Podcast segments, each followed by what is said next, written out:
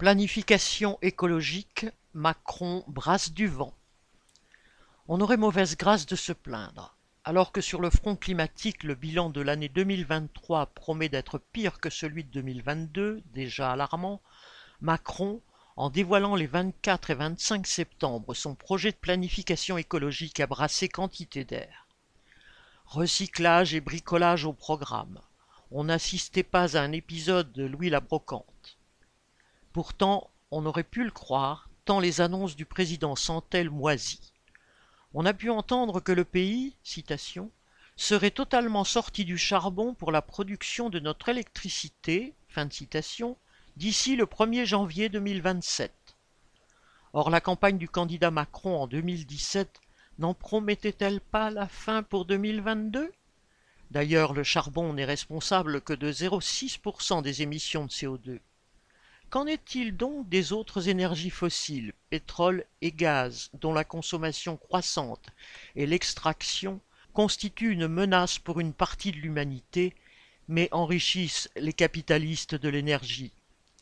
Le silence présidentiel en dit long sur l'intérêt qu'il porte à la question.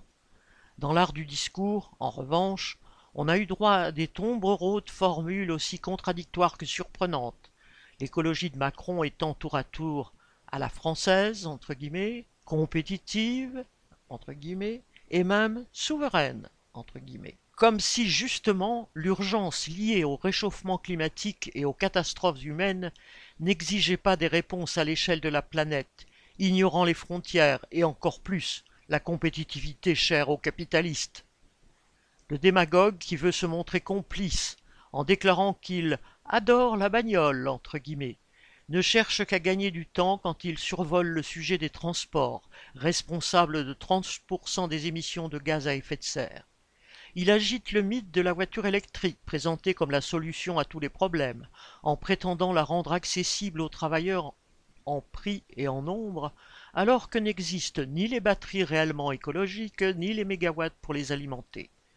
Des transports collectifs, en un réseau dense, fiable, seraient une nécessité, en particulier dans les zones rurales où pour l'instant les habitants restent tributaires du véhicule individuel.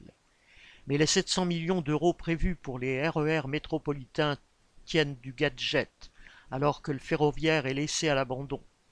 Les 38 millions de voitures individuelles, leurs gaz polluants et leurs carburants de plus en plus chers ont encore de belles années devant elles.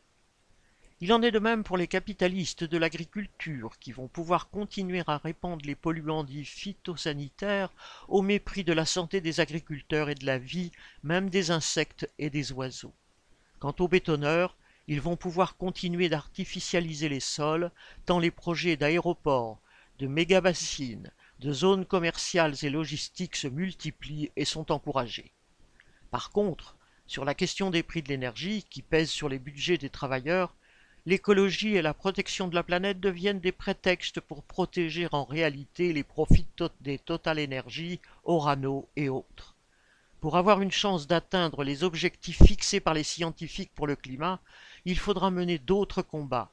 D'ici là, les éoliennes auront fort à faire pour faire plus de vent que Macron. Viviane Lafont